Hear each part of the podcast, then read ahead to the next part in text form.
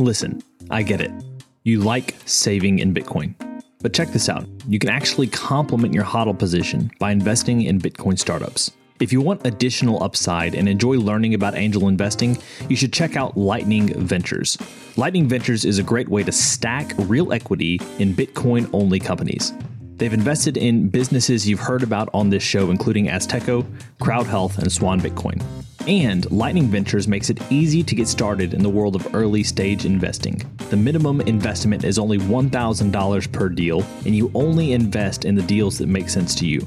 So, if you want to get a behind the scenes look at the startups you know and love, if you want a chance to support their growth, and if you want another opportunity to profit as the Bitcoin ecosystem develops, check out the 60 second application in the show notes to get started today in building a world that runs on better money.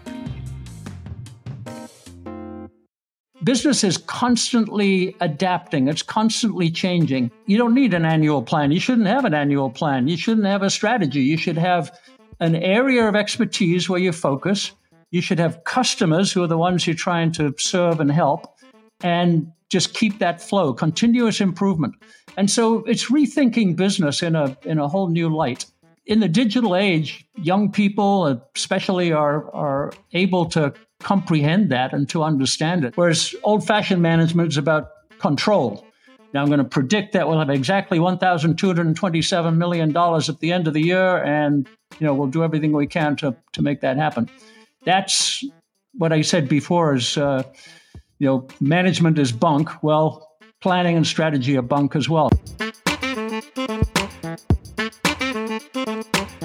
Welcome to the Business Bitcoinization Show, the show dedicated to helping you enrich your life and grow your business with Bitcoin, the hardest money on planet Earth. I'm your host, Josh Friedeman, and our guest today is Hunter Hastings, who is the host of the Value Creators podcast and founder of the Value Creators Business Education Initiative. Hunter was a special request from a listener, and although he's not particularly a Bitcoiner. He is a close cousin from the Austrian School of Economics.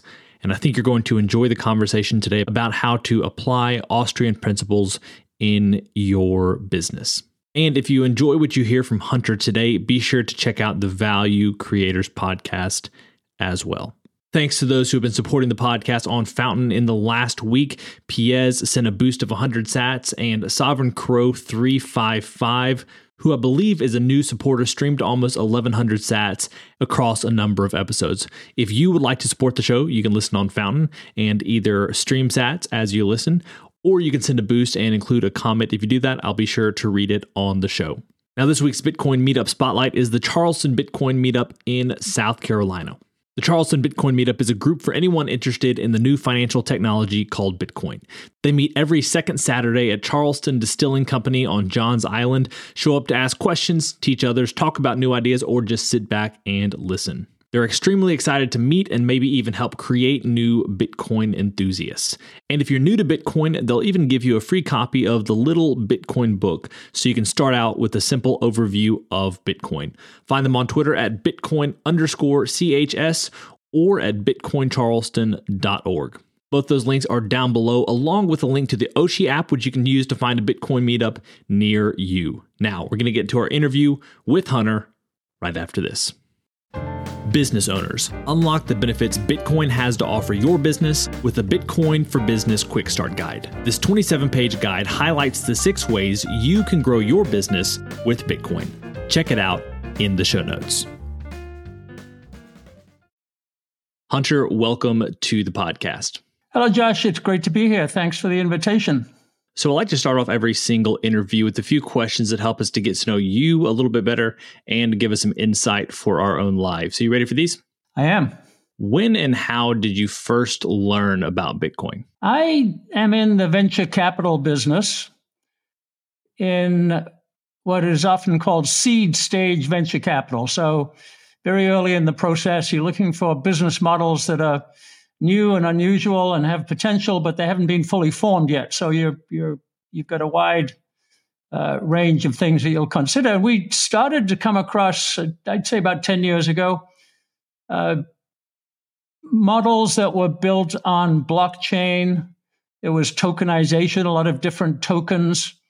We looked at uh, gambling, online gambling kinds of things, and gaming. We looked at uh, bond trading on the blockchain, which was very promising.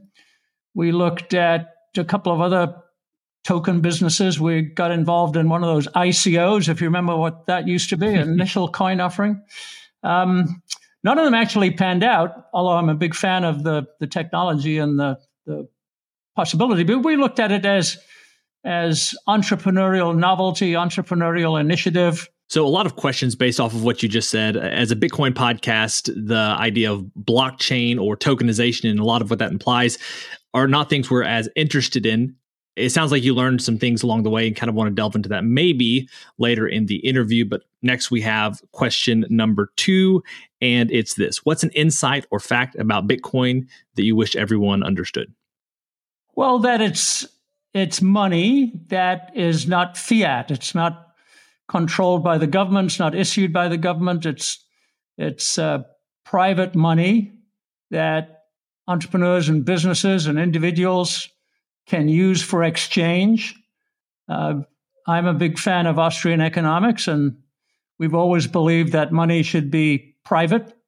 Uh, one of the economic heroes of our school is Friedrich Hayek, and he wrote in 1935, I think it was, something called uh, The Denationalization of Money, where he was looking for the opportunity for, for private issuance of money. It could compete in the marketplace, and the best one would win.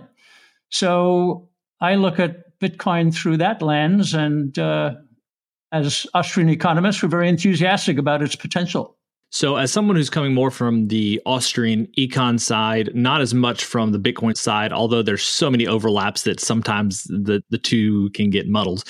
This question, I'll, I'll be interested to hear your thoughts, but it's what's the Bitcoin resource you most recommend to other people, recognizing that you might not be recommending all that many Bitcoin resources to people? Well, you've already pointed out to me that I'm uh, a bit behind on my thinking on, on Bitcoin, but I use Coinbase, which I know the Bitcoin is kind of looked down upon, but I'll tell you what it's got that that uh, is required, I think, in the Bitcoin world, and that's a convenient interface. It's very mm. easy to use. It sits on my iPhone as an app. I can trade instantly. It's got great information resources. I think one of the benefits that uh, we as economists think about a lot in any market offering is convenience. People are looking for more and more convenience. They want things to be easier. And from you know my layperson's point of view, Bitcoin hasn't achieved that level of convenience, but Coinbase is just fine. So that's what I use. Question number four. This goes outside of Bitcoin, as does the final question. Question number four is this Beyond Bitcoin, what is a resource, tool, or idea that's been helpful to you or your business recently? Well, I'll tell you the idea that I'm pursuing mostly now, uh, Josh, is that there's no such thing as management. As you think about a business and you think about everything we've been told in the 19th and 20th centuries about management, which is kind of a control function, you know where you're going, you're doing planning and strategy, you're allocating resources. Well, it turns out all to be bunk. It's uh, business is a evolving system, and there are certain things you can do that are entrepreneurial, creating new experiments to find out what what happens. But management is not the tool, experimentation is the tool. And so mm-hmm. we try to use that in, in business and in our business education to look at you know, what is the new form of management going forward in the digital age. Very interesting. And finally, we have our final, what we call our arbitrary but insightful question. And it's this As a general life principle, is it better to ask why or why not? Well, I have an easy answer to that. That's why not is the uh, is the question to ask because there is no why, and I think that's one of the uh, you know the great philosophical historical questions. We try to understand causality. Why do things happen? Why does X cause Y? Well, X doesn't cause Y. Everything is evolutionary. It's what they call in systems theory emerging, and you can't control emergence. What you can do is try new things, try these experiments that I was talking about. And so you always ask yourself, why not? Why shouldn't I try that? Why, Why shouldn't I do this? Why isn't X possible? So why not is definitely my answer to that question. Meet Lyncster, your premier Bitcoin focused advisor. Lyncster caters to businesses, institutions, family offices, and high net worth individuals. They merge your unique financial goals and needs with Lyncster's Bitcoin expertise to craft your own sustainable plan to preserve and grow the value of your hard earned profits and retained earnings. At Lyncster, it's not just advice, it's tailored execution. Connect directly with the founder by visiting lyncster.com. That's L Y N C S T E R Lyncster.com. Lyncster. Secure your future with Bitcoin.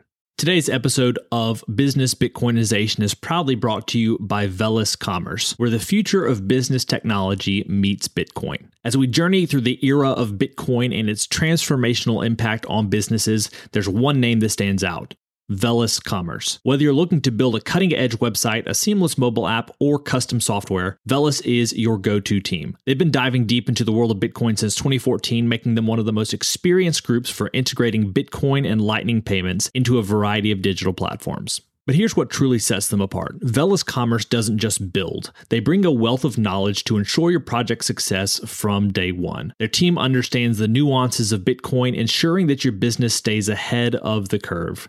And for all business Bitcoinization listeners out there, Velas Commerce is offering a free consultation to kickstart your project the right way. So if you're ready to future proof your business in the coming age of hyper Bitcoinization, head over to velascommerce.com or reach out on Twitter at velascommerce. Let's make make sure your business thrives in the Bitcoin era. All right. Well, Hunter, we're here today to talk about you and some of your projects. A listener requested you come on to the podcast, and I'm happy to take recommendations. And so here we are. And I think one thing that would be helpful is to also talk a little bit about Austrian economics and how that uh, should be influencing the way that business owners think. And I think maybe part of what you would say, and this is jumping the gun perhaps a little bit, is that um, if you're operating a business, you probably already have some Austrian economic uh, bent without necessarily even realizing it. But before I, I, I make too many uh, presumptions, maybe share with us a little bit about who you are and some of the things you have going on, specifically as it relates to helping businesses. Well, the, the field that I'm trying to develop is what we call the application of economics to to business.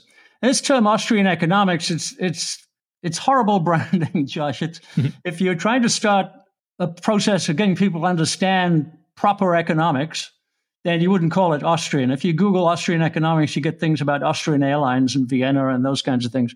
What it is is entrepreneurial economics, the the driving force of growth and expansion and prosperity and, and well-being is entrepreneurship which means individuals finding customers, finding what is typically called needs. It's not really needs, it's that they have this suspicion that something could be better. And the entrepreneur says, I can help you with that. I, I can find you something better. And they come up with an experiment we call a value proposition, and they test it in the marketplace. The marketplace selects, and things get better and better and better. And that's free market. It's uh, it's individuals helping others. We talk about the entrepreneurial ethic. I help you make your life better, and then I get a reward in return. I get profit, and I get to reinvest that, and my business gets to grow. So we're trying to apply that at every scale, not entrepreneurship as starting a new business, but in every big business, every business of every kind. Um, we also look to barriers to entrepreneurship, and that's things like obviously government regulation, but also bureaucracy and uh, financialization. You know, the stock market is a casino; it's not really creating value for a lot of people. So we're trying to apply that uh, broadly, and we're going to do it through business education. So this program we call the Value Creators. It's a podcast right now. We're trying to make a podcast into value creation. We'll launch online business courses next year. And ultimately, we'd like to develop a business school that teaches economics and business as it should be taught, as opposed to how it is taught today. So that's a long term project, but we're enthusiastically working on it. I love it. So maybe if you would share with us about the Value Creators podcast, as well as where this idea was born from, because I was more aware of the podcast, not as much your longer term vision. And I, I love the sound of it. Well, we started off with a program called Economics for Business, which was sponsored by the Mises Institute. with this very idea of applying Austrian economics in business, reaching out and getting people to understand that way, uh, it was decided that the institute should focus on academic research, and so it's going to do that. So we've created another institute. We call it the Kingman Institute uh, to work on this applied economics. So hmm. the podcast used to be Economics of Business. There were 215 episodes of that, I think, and now we've just started calling it the Value Creator. So it's just a rebranding. Um, but our ambition is is uh, still high and unbounded, and we're we're continuing to go in the same direction. So the idea is to take this theory. We we talk to a lot of our economics professors and then show it in application where we talk to a lot of entrepreneurs and business owners and, and business leaders. So that's our pattern, continues to be our pattern. And then when we launch our, our online business education, we'll delve more and more into how this works in business as entrepreneurship at scale. It's not, as I say, startups and small businesses, but it's it's economics at scale. Would you say that a lot of the people that you have on the podcast are interested in Austrian economics or somehow uh, employing those tactics in their lives and businesses right now? Or are you more interested in simply talking to people who are business owners or can help business owners think through how to create more value for their businesses? Yeah, the entrepreneurs and business owners and leaders that we talk to really don't know Austrian economics, nor should they. Um, but they're interested in the principles. And so we're, we're being deductive in the sense of, look, this is how successful businesses work. And those principles, the principles behind that are Austrian economics principles. So one of them that is very prevalent today is, is customer first. So you see that in a lot of different businesses. There's a, a, uh, a way of approaching business that the Chinese talk about called rendanheyi, which is zero distance to the customer. You know, just know your customer as well as you can. Um, there are others that, you know, customer first and customer centric. Well, that is Austrian economics, that the customer is the driver of change. It's their desire for something better, which provides the energy in the system. So if you're closer to them, if you understand them better, then you can better develop your business. And how do you understand that? It's what Austrian economics calls subjective value. Value mm-hmm. is what the customer thinks it is, it's in their head. And so what you try to do is get inside their head. There's a fancy term for that called empathy. And so all of these concepts in economics are Austrian economics. Mainstream economics is about GDP and monopoly and money supply and so on like that. Um, that's not very useful to businesses. So it's it's kind of reverse psychology, Josh, that they understand how business works. They're delighted to find some new tools that they can use, and we can provide them with that. And then they discover, hey, that's Austrian economics. So that customer centric approach, I think a lot of business owners intuitively know that's important. They don't necessarily think about it in the terms that you've just laid out for us. Are there any other insights or thoughts, things that you think that business owners should lean into a little bit more and, and, maybe think about a little bit more specifically or directly than they have been? Well, one of the concepts we use a lot is business as a flow. Hmm. And again, that's the opposite of what's typically taught, taught in business schools. You have targets and you have plans and you have strategies and you have allocation decisions and you have budgets and that kind of thing. And that's not how business works. It's it's this flow of know-how the customer know how is I know what I want and I know what could be better. And the business know how is I can build that app or I can write that code or I can deliver that service or I can provide you with that healthcare. And it's this constant flow between the customer and the business. So business is constantly adapting, it's constantly changing. You don't need an annual plan. You shouldn't have an annual plan. You shouldn't have a strategy. You should have an area of expertise where you focus. You should have customers who are the ones you're trying to serve and help, and just keep that flow, continuous improvement. And so it's rethinking business in a in a whole new light. And I think in the digital age, young people especially are are able to comprehend that and to understand it and very comfortable with this constant adjustment. Whereas old fashioned management is about control. Now, I'm going to predict that we'll have exactly $1,227 million at the end of the year, and you know, we'll do everything we can to to make that happen. That's what I said before is, uh, you know, management is bunk. Well, planning and strategy are bunk as well. So think about hmm. flow. That's the the attitude we try to develop. So when you say flow, you're talking about that experimentation you were talking about earlier. Be flexible, try new things. Um, maybe if that's the case, what are some ways you've seen this work effectively in businesses? Are there any examples that you could provide? Well, actually, um, Amazon has been a great example of that mm. in the past, where they uh, they're con- constantly trying new things um, Jeff Bezos said in a lot of his investor letters, hey, we're, we're not going to have consistent earnings. We're going to have lots of experimentation. It might take years. The other thing that I think the uh, the new generation came up with is this idea of A/B tests. Hmm. That instead of trying to make decisions through surveys or or other kinds of models, if you've got a choice, run an A/B test. You don't know, and in fact, you don't really care which one, A or the B, comes up as the right answer. You just run lots and lots and lots of A B tests. So I think uh, that came out in digital marketing. I think Google are the first ones to do that. Now it's pretty general. So think of life as an A B test and just keep running lots and lots of A B tests. That's the way to do it. Now, what you described in these last couple of examples focusing on the customer, being maybe a little bit more um, interpersonal, as well as experimenting. Those are things that I, f- I think they're harder to do at scale.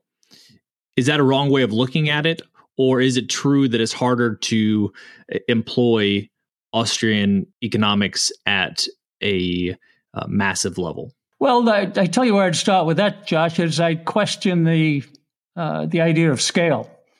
Uh, it's an old fashioned economic concept. It came from economies of scale. You know, the more you make, the lower the cost can be because you accumulate knowledge and you get better and better at making things over time. Well, we're not making things anymore now. It's all digital. So scale is really a network concept today. It's about the number of connections you have.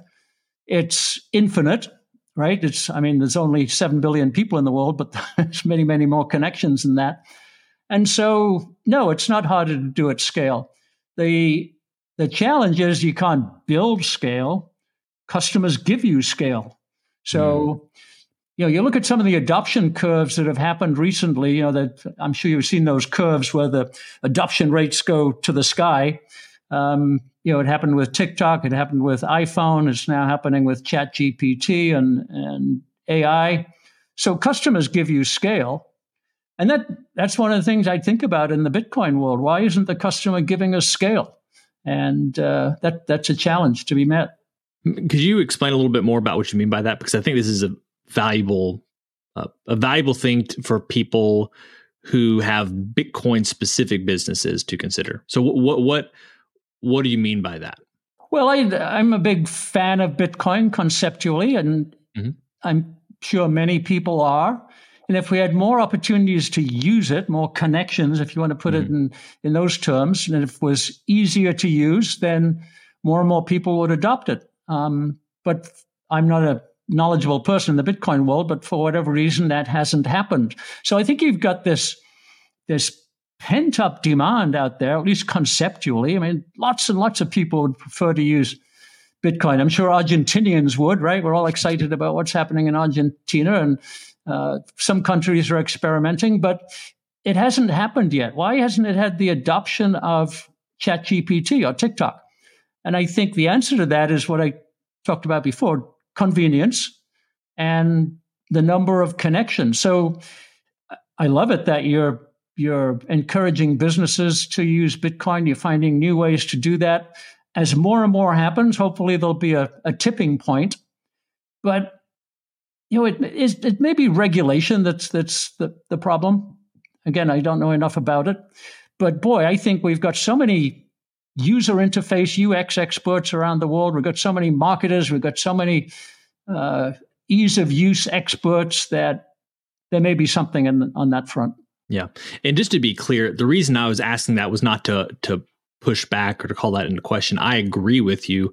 I think it's helpful to have a I wouldn't even necessarily say it's an outside perspective, but but someone who's not as focused on Bitcoin looking in saying, "Hey, these are some things that I'm seeing from we'll we'll say the outside that might be worth considering." I think a lot of a lot of businesses are thinking about how can we make adoption easier, et cetera, et cetera. But even for the local business owner who's looking to accept Bitcoin, there's a lot of connections that need to be made there in order for anyone to be interested, especially in uh, a less populous area. You know, Austin, Nashville, those places are better for Bitcoin. But where I am in Mississippi, not really anyone has it. And so I think it's it's it's helpful to begin thinking about the the ease of use and uh, how we can maybe more easily invite people to at least consider Bitcoin as an option. But yeah, there are some regulatory issues that do frustrate the matter a little bit. Now, one of the things that I wanted to ask you about, or that I was kind of working toward earlier, is at scale. I, am thinking, I know there are a lot of people that are maybe um, anarcho capitalists in the Austrian space. I don't know where you fall when it comes to the the ANCAP thinking, but I'm an ANCAP. Okay. And so it seems like Austrian economics, the more you you talk about it, the more it's at odds with a national government. Is there any way to marry the two, or is it do you do you come to a, a strong ANCAP ideology because it's really hard to kind of bring Austrian economics and big government together? Well, you can't bring Austrian economics and big government together. Mm-hmm. Um, you know, I'm a I'm an ANCAP. I mean, the, the, the state is the enemy, the government is the enemy. I, I strongly believe that. We've evolved to a society that's got government. It's going to be really hard to uh, eliminate that. It may never be possible. So a lot of Austrian economists are are minimal government. That the government should provide uh, law and order and the the institutions that surround that, uh, but that's all. So you eliminate the administrative state, the the government state of regulations and departments and, and those kinds of things. So that would be the ideal. And so you look at that in a dynamic uh, fashion. You know, what can you reduce? One of the one of the principles of flow, Josh, is removal. You mm. find barriers and you remove them, and the flow increases. And you know, the great analogy of that is a river system. A river system is tiny little tributaries up in the mountains, and they figure out their way around barriers and through rocks and around bends and so on like that, and they get to the ocean. They constantly, the river system's constantly removing the barriers, and that's what we have to do as uh, as ANCAPs or Austrian economics uh, fans. We've got to remove the barriers. So I love that that video of uh, in, in Argentina with the you know, a list of departments on his board, and he's taking them off. Gone, gone, gone, mm-hmm. gone. That's what we have to do. That, that's some elements of Trump are like that. So we've got to hope that we'll find people who can dismantle government as opposed to strengthen it. The questions I'm about to ask you could take us down to a far reaching rabbit hole conversation. So, and, and maybe it's impossible to keep them kind of surface level. One thing that I think a lot of people wonder about, and I'll also say that there are a lot of people in the Bitcoin space that aren't fans of big government, but that I'm not uh, as well versed and I haven't thought through as much is what would an ANCAP in state look like in America? And the second question there is how would that, whatever it looks like, stand up against larger nation states that still exist as uh, dictatorships or whatever else it might be. A lot of people might be thinking about China for this, but how do, how does whatever America would become? How do they? How effective would they be at standing up against uh, more centralized powers? Well, there's two concepts there, I think, Josh. One is decentralization, which you hinted at. Uh, one of the ways out of the current impasse is to decentralize from a federal government to state governments and city governments. Mm-hmm I'm a big fan of the city states of the the Middle Ages, which uh, seem to fare quite well. And so you reduce government by decentralizing it uh, into into units, smaller mm-hmm. and smaller units. Now, will those smaller and smaller units want to get into a confederation for some kind of shared defense against some perceived enemy like China? It's possible. Um, so we would say a private company could do that. You Boeing would be perfectly happy to build a defense system, you know, the, whatever the equivalent of the Iron Dome is in the U.S., um, and charge free market prices for doing that. And the consumers who lived in these decentralized units would be happy to pay that fee, and so the market would provide the solution. So, in that's theory, obviously, but that there's no barrier to thinking that those things are not compatible with each other. That that could work. And, and, then the idea would be that a confederation would likely be strong enough with the right tools to withstand any uh, altercation or aggression from a more centralized power. Right, depending what that is. I mean, that's certainly you could build the Iron Dome defense against missiles and that kind of thing. I don't know what you could do about about uh, cryptographic attacks and, and those kinds of things. I'm not well enough versed in it, but yes, there's no reason why not. There's access to technology and access to those kinds of services doesn't change just because you're smaller units in a confederation. I feel like in conversations like this, very few people will give that directive an answer. So I appreciate it. Maybe that's that hasn't been your experience, but I feel like as I've heard AnCaps talk on a lot of Bitcoin podcasts, that type of direct answer isn't as forthcoming. So I appreciate that. Maybe one way we can finish up is to talk about any reflections you might have from the blockchain tokenization uh, investments that you've made. There are a lot of reasons that things have gone under in the last few years, and it looks like we're right at a new Bitcoin bull run that could last for a long time. Anything can happen; things can fall down again, but but the the energy is different uh, now for sure. I guess I'd just be interested to hear your experience from those investments and how that might have shaped how you think about the Bitcoin space, maybe the larger crypto space in general. Well, as I said, I looked at Bitcoin as a through an entrepreneurial lens. I was excited that there were lots of experiments going on. The fact that the ones that we bet on weren't successful, that's neither here nor there. You want lots of experiments and you want to see progress. I am of the feeling, or at least I, the amount of knowledge I have, which isn't much, is that we haven't advanced far enough. I, yeah, everyone talks about the price of Bitcoin. I mean, I've written it up and down. I, I think my first Bitcoin acquisitions were in the hundreds of dollars. So I'm very happy mm-hmm. that it's 42,000 or whatever it is today.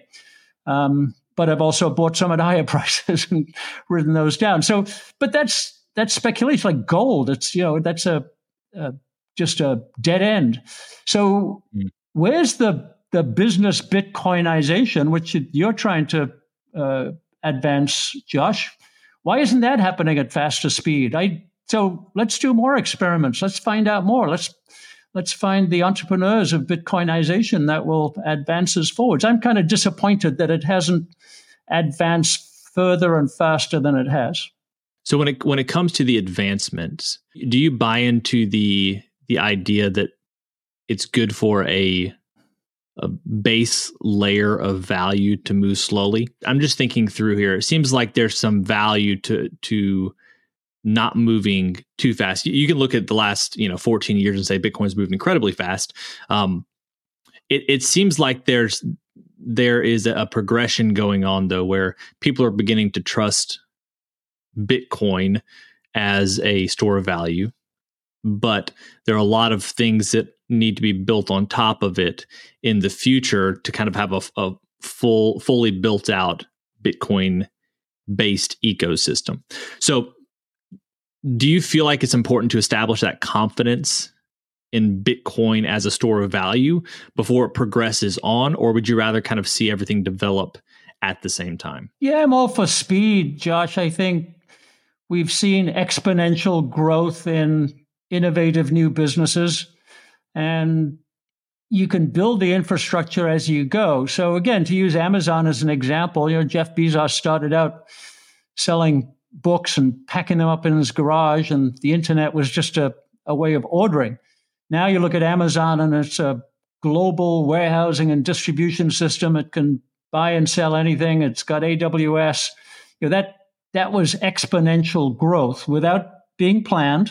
You know, it, it uh, a lot of that was just experimentation, which which led to expansion. So I want to see the Amazon of Bitcoin. I want to see the Google of Bitcoin. I want to see those kinds of of uh, exponential commercial applications. So mm-hmm. you build the infrastructure as you go along. I, I don't think uh, you know if if Bezos in his garage was the base. I, I don't think that's what he was interested in building.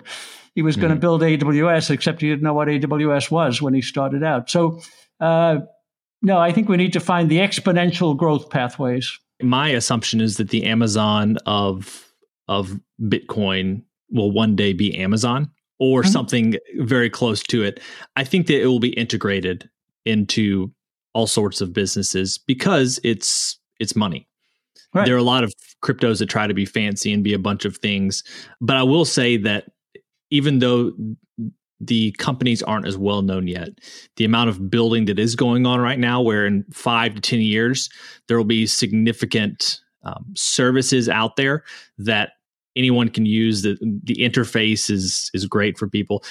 They're coming, but yeah, I understand that it's it's been a slow process and it will be exciting in the coming years i think that that said thank you for sharing those insights today those thoughts encouragement uh, you know pushing people to improve the the customer experience because to your point the customer has to see the value in the product or they're not going to come to it any final thoughts before we finish up today or places you'd like people to go to keep up with you and your work well uh, thanks for asking our, our website is thevaluecreators.com you can find the Value Creators podcast on all the usual podcast platforms. And I think the next step, uh, Josh, should be for me to host you and fill in my knowledge and the knowledge of our listeners about what is happening in the world of Bitcoinization in business. I know you have a lot of initiatives. You encourage a lot of entrepreneurs. You're running those experiments, and uh, I'm probably not aware of them, and others probably not as well. So let's uh, let's increase the awareness of what you're doing. Sounds good. Well, Hunter, I thank you so much for your time today. It's been a pleasure. I've enjoyed it very much. Thank you. Well, friends, it's a wrap. Thanks so much for listening to this episode of the Business Bitcoinization Show. If you want to reach out to either me or Hunter, you can find those links down in the show notes. Definitely check out the Value Creators podcast, and I'd love to hear your feedback on this episode. As always, keep building, keep growing, and until next time, keep living and leading well. If you're a regular listener of the podcast, thank you. If you want to take a further step in your support for the show, you can help us grow by listening on Fountain, a value for value podcast app on iOS or Android. If you hear something you like that you disagree with or anything else, you can share it by sending some sats and adding a comment with your thoughts. Some of you have already done this and I appreciate it. I'm going to begin reading your boosts on upcoming episodes, so if you have some insight or value to add, let the people know. Getting started with Fountain is easy. You can add Bitcoin to your Fountain wallet by using your fiat accounts or any Lightning wallet. And one of my favorite features is that once you're using the app, you can earn sats just by listening on Fountain. Check out the link in the show notes to get started with Fountain today.